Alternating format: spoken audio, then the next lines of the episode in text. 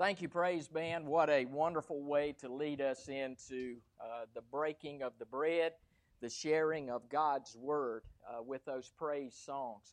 Hallelujah. Praise God. His name lives forever. He is higher than the rising sun. Um, that's just an exciting way for us to lead in to God's Word this morning.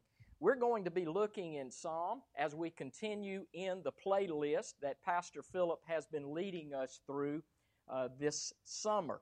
And what a blessing it has been to be able to look at the Psalms and to have Pastor Philip unpack that for us and uh, share with us so that we can make application in our lives today here in this year 2020.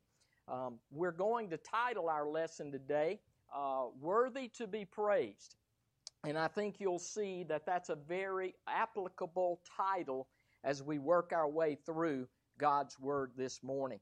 It is quite an honor and a privilege for me to be able to stand here in the place of Pastor Philip's pulpit and to be able to proclaim the Word of God today. Uh, I am no preacher, uh, I am a Bible teacher, and there is a big difference in that. So uh, I just pray that, uh, that I'll be able to step out of the way and that God's Word will minister to you today as it has already ministered to me as preparation has been made uh, to preach this morning. Um, it is great to see you. It is, uh, it is our practice here. It was my father's practice uh, for 47 years when he was in the ministry for us to stand in reverence to the reading of God's Word. So, if you would, turn in your Bibles or your devices to uh, Pro, uh, Psalms 145 and let's stand as I'm going to lead us in the Word of God this morning. And you follow along with me, those of you here and those of you online. Psalm 145, David's psalm of praise. David is talking here. He says, I will extol thee, my God, O King, and I will bless thy name forever and ever. Every day I will bless thee, and I will praise thy name forever and ever. Great is the Lord, and greatly to be praised, and great and his greatness is unsearchable. One generation shall praise thy works to another, and shall declare thy mighty acts. I will speak of the glorious honor of thy majesty and of thy wondrous works. And men shall speak of the might of thy ter- terrible acts, and I will declare thy greatness. They shall abundantly utter the memory of thy great goodness and shall sing of thy righteousness. The Lord is gracious and full of compassion, slow to anger, and of great mercy. The Lord is good to all, and his tender mercies are all over his works. All thy works shall praise thee, O Lord, and thy saints shall bless thee. They shall speak of the glory of thy kingdom and talk of thy power to make known the, to the sons of men the mighty acts and the glorious majesty of his kingdom.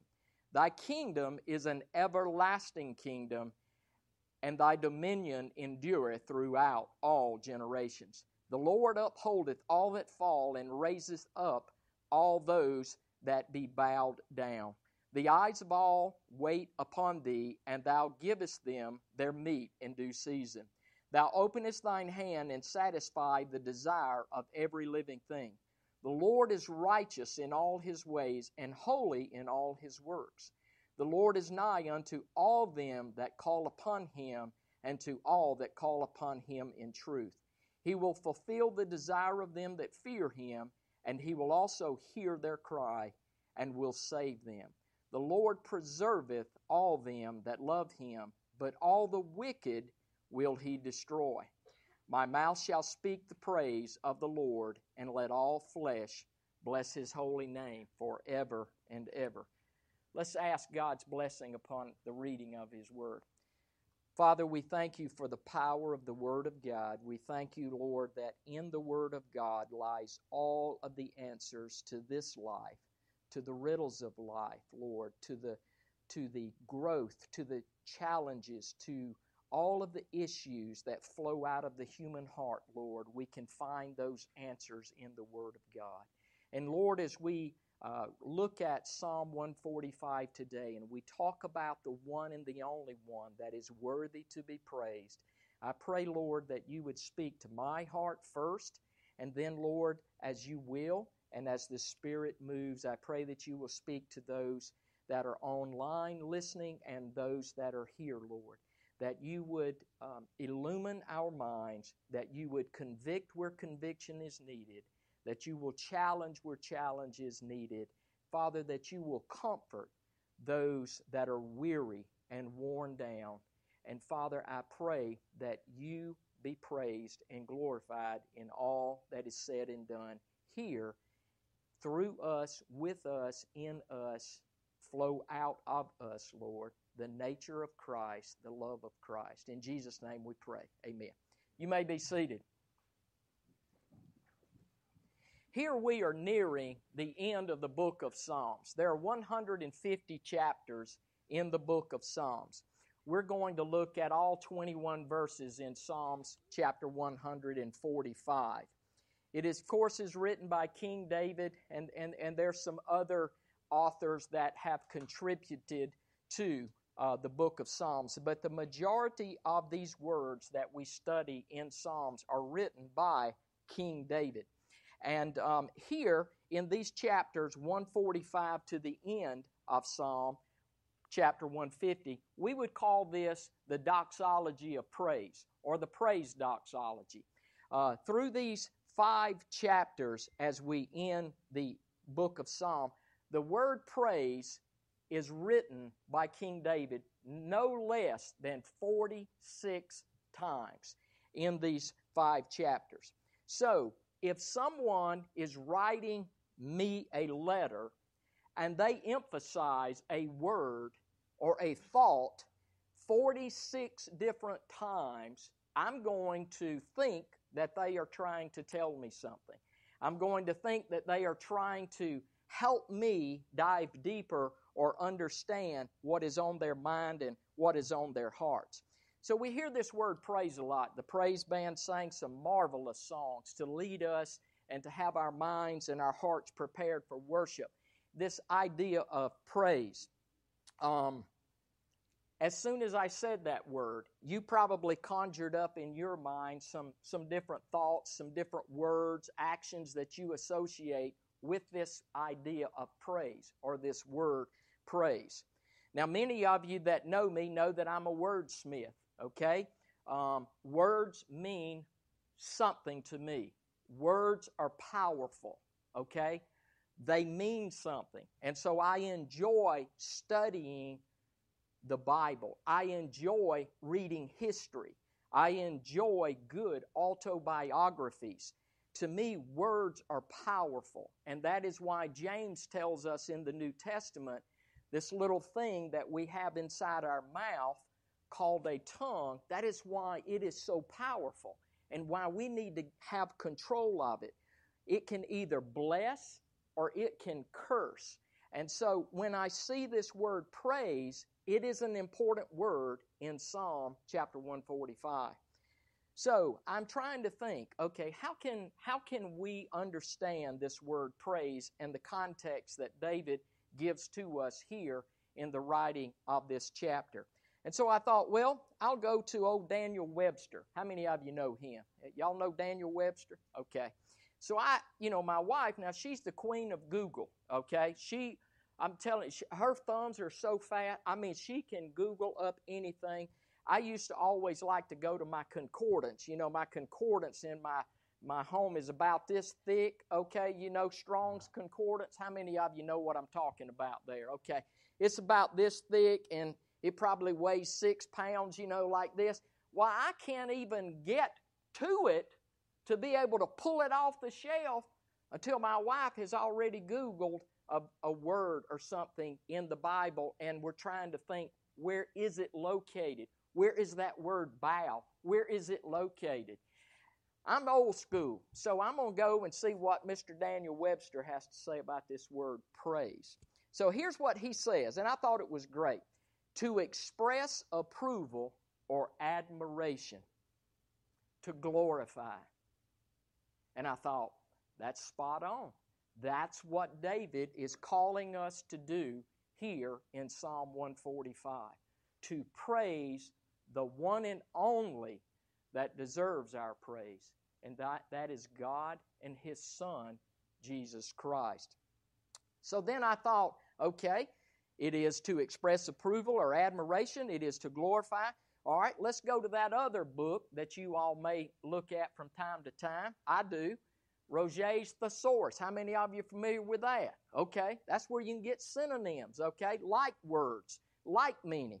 And so I, I looked at that word praise, and here are some synonyms that can flow and go along with us in our study today as we praise the one and the only one that is worthy to be praised. Acclaim, applaud, commend, extol, compliment, flatter, laud. So if you take the definition, the literal definition of praise that David writes 46 times in five chapters, and if you take that and then you add some words that have similar meaning to this, here's what we can take away from this. David is reminding us in Psalms 145 that we are simply to recognize God for His greatness and His grace. That's simply what praising God we can take away from that. And we are to do that every day. And we'll get into that a little bit later in our lesson today. How important it is to praise God, not just here on Sunday morning from 1030 to 11:30, but to praise God every day wherever your life may take you. Be in a constant praise mode to the mighty one, the one that is worthy to be to be praised. I like a quote that Matthew Henry um, put. So we get that on the uh, the, the, screen there, um, Matthew Henry, great Bible commentator, uh, Presbyterian minister, lived and wrote back in the 1700s. I love what he says here. Look at it on the screen with me. It's on your outline as well. He says about this idea of praise Be not afraid of saying too much in the praises of God. All the danger is of saying too little. And I thought, wow, Mr. Matthew Henry, that is spot on. That lines up so well with what David is teaching us here in Psalms 145. Let me ask a few questions as we get started here this morning. Number one, why is God worthy to be praised? Number two, how do we praise God? And thirdly, when do we praise God.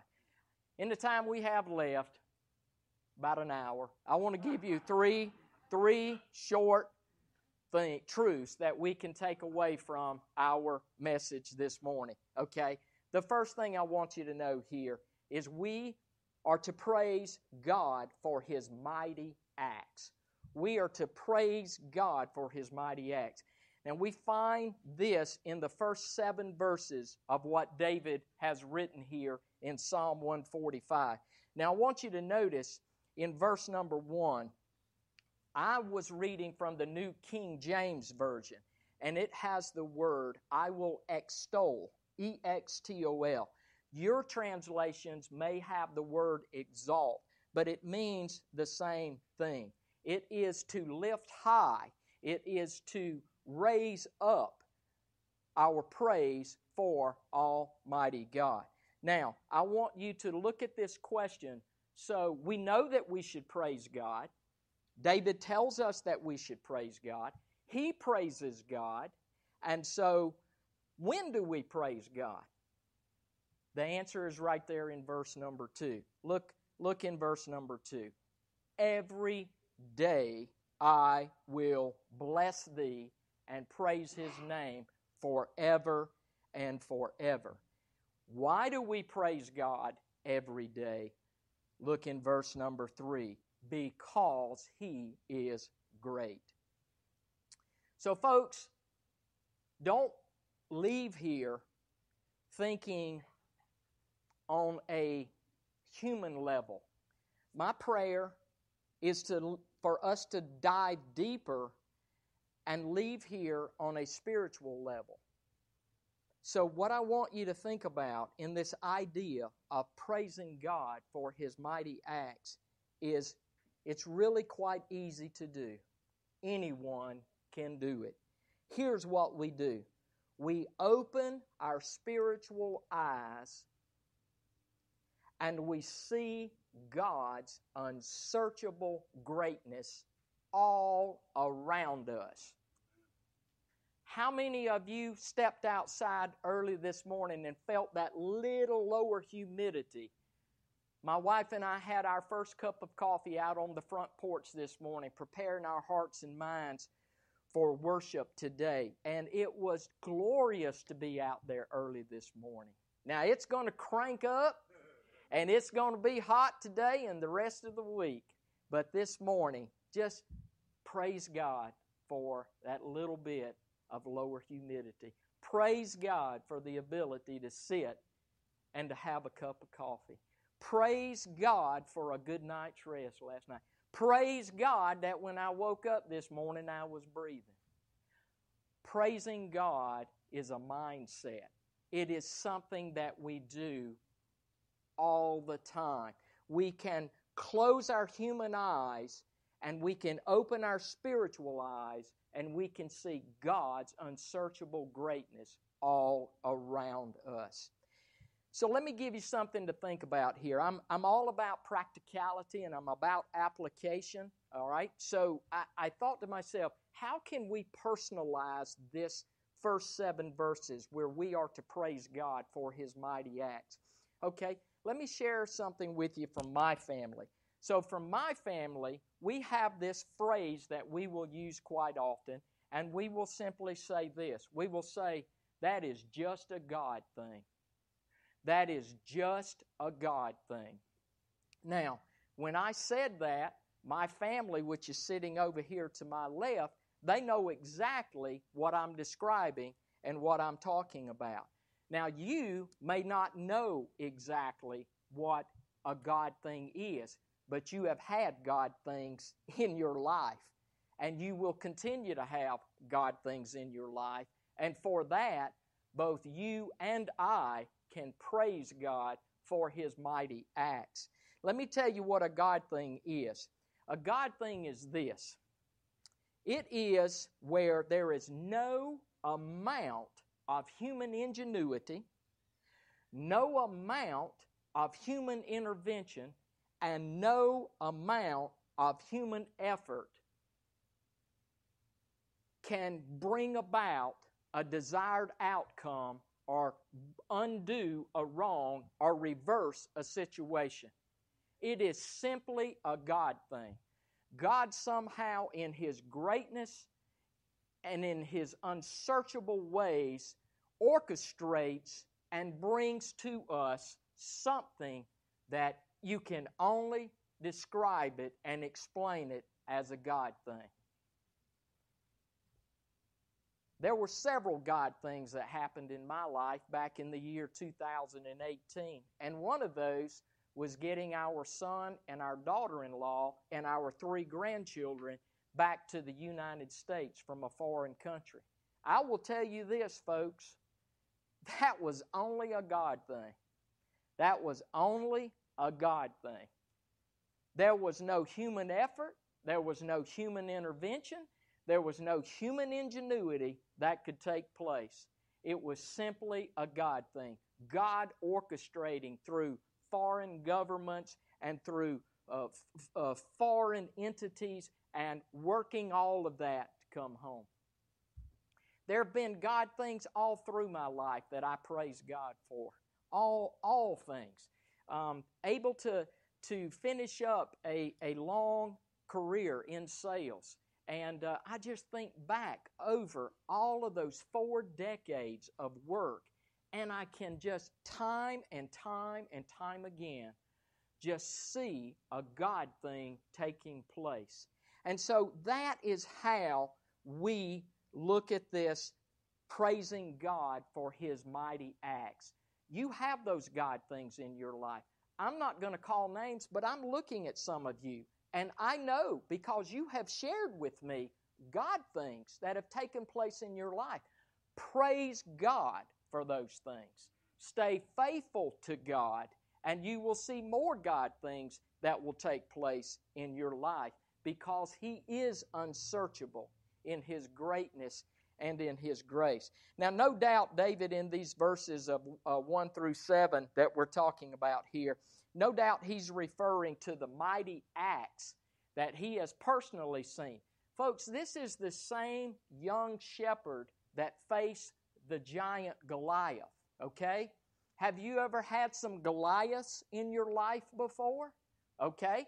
Have you ever stood there and trembled because of overwhelming odds and challenges that are all over and you see no human ingenuity, intervention, or effort that's going to get you out of that? Well, praise the Lord. God's got you right where He wants you because He's about to demonstrate a God thing for you, okay? And so, no doubt, David is reminiscing and he's thinking as he writes these verses in, in chapter 145. He, he's thinking about the famine uh, that the Israelites went through. He's thinking about the bondage they were in. He's thinking about all the times that God had protected his nation Israel. He's thinking about all the times that God delivered his people. And he's thinking about innumerable victories in the face of overwhelming odds. And David chronicles that. He pins that in these first seven verses here in Psalms 145. Notice verse number four. I love this verse. We are to tell and retell these mighty acts or God things to our children, our grandchildren, from generation to generation. And notice verse number five. David says, We are to speak and meditate on these mighty acts. Um, it, is in, it is our practice in our family that we do just that. We share. My parents shared with me how God provided for them in their lives and in their ministry. And I, in turn, share with my children how God had provided for Wanda and I and the God things that we had seen in our lives. And now it is transferred down to the next generation and on to the next generation. And so David is telling us parents, grandparents, aunts, uncles, speak often, tell and retell of great testimonies and stories of how God has done great things for you.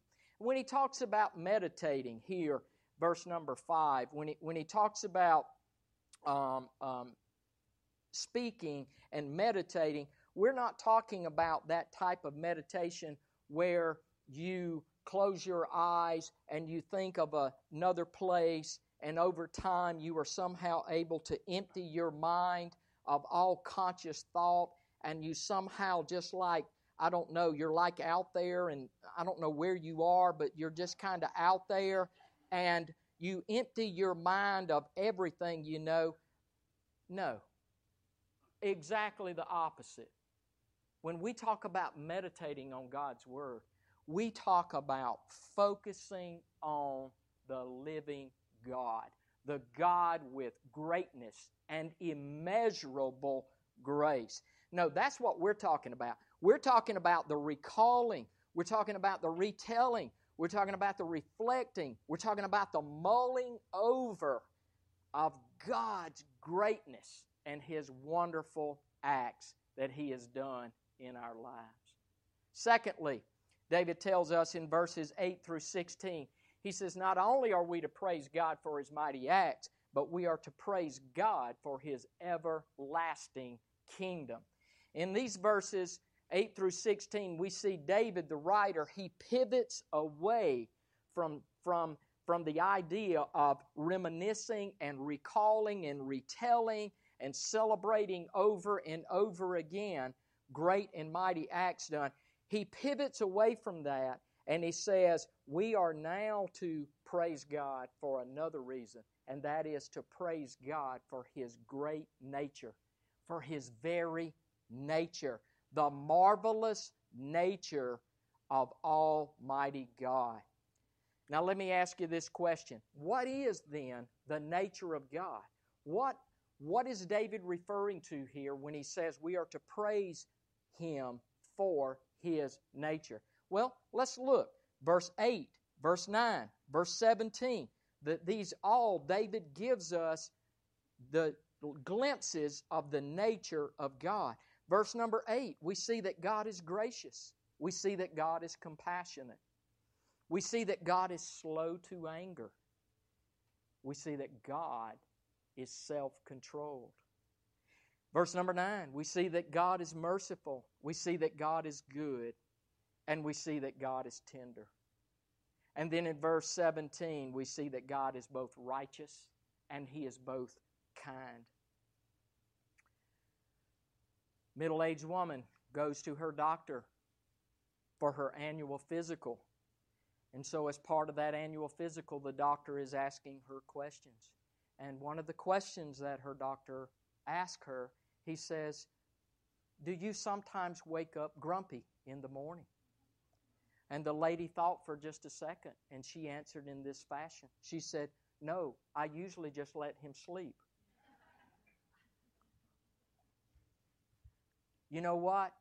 It's hard sometimes to reflect and mirror the nature of God, isn't it? There's just sometimes I don't feel like being nice. I'm sorry, I don't. I don't feel like being kind. I just feel like being mean, you know, and doing something mean.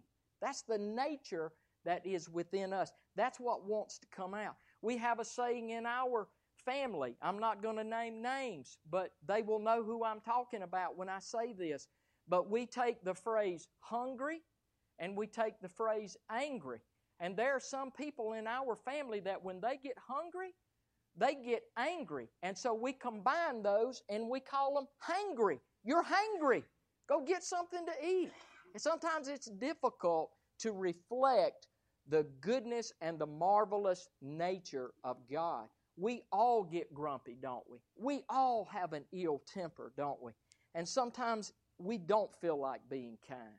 And sometimes we're very hard on people, are we not? Am I right? We're hard on people sometimes. God has compassion. Praise the Lord for His unsearchable grace and mercy that He shows to us.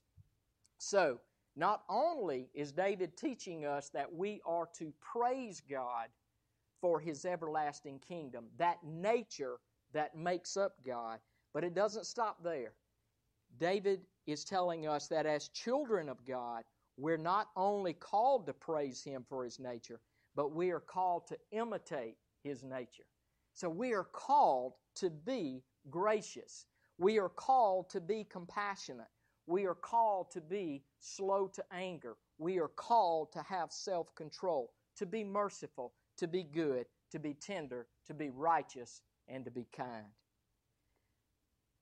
All right, let me pause right there. And, and I know what you're thinking because I think the same thing. You're saying, Whoa, Daniel, whoa. That's a pretty high standard you just put on us. I know it is. I, I can't live up to that standard. Ask my wife. My wife sees me all the time. She knows. She knows me better than I know myself. It's hard to live up to that standard. Folks, I understand that. I know that. Some of us may struggle with a temper. Some of us may be prone to, to, as I call it, fly off the handle. Some of us may lack compassion when someone does not do right. And some of us may not be want to show the gentleness and the kindness that we have. Yes, to all of these human emotions and more. Yes, that's the humanity that comes out of us. But we are to praise God for His marvelous nature, and we are to imitate His marvelous nature. You see, when we truly praise God for His everlasting kingdom by what He has done through His Son, Jesus Christ, then we can respond by living godly lives, and the true nature of God will flow out of us. Now, that is so important. I'm going to say that one more time. when we truly understand what God has done for us through His Son, Jesus Christ, when we truly understand that, then we can begin to understand the importance of His nature flowing into us so that it flows out of us, so that we demonstrate the love of Christ to those around us. There's a lot of chatter in the world today. There's a lot of noise in the world today. But I want to tell you where all of that starts. It starts right here in the human heart. When we begin to take on the nature of God through what His Son Jesus Christ did for us, then out of that will flow these qualities that we see in God. Look in uh, what I love about the Bible in the few minutes we have left. Look at Ephesians chapter number 4. And I want you to look at the first four verses. Ephesians chapter 4. And I want you to look at verses 1 through 4. I love it. I love it when Scripture teaches Scripture. Scripture validates Scripture. That's what makes the Bible the one and only authority in this world and in our lives. Let me read to you what Paul says in Ephesians chapter 4, verses 1 through 4, when he talks about how we are to respond to God because of what he's done for us through his son Jesus Christ. He says this Paul says, He begs us to live a life worthy of your calling, for you have been called by God. Always be humble and gentle be patient with each other. Make allowances for each other's faults because of your love. Make every effort to keep yourselves united in the Spirit, binding yourselves together in peace. For there is one body and one Spirit, just, if you, just as you have been called, one glorious hope for the future. Absolutely praise God for His everlasting kingdom absolutely praise God, as David tells us, for God's marvelous nature. But don't stop there. Don't stop there praising Him every day for His marvelous nature. Grow with Him, submit to Him, allow His nature to seep into every pore of your skin and get inside of you so that when you get squeezed, that nature and that goodness and mercy and self control comes and flows out. That is what we are to do with God on a daily basis. Let me give you the third truth that David gives us. We find this in verses 17 through 21.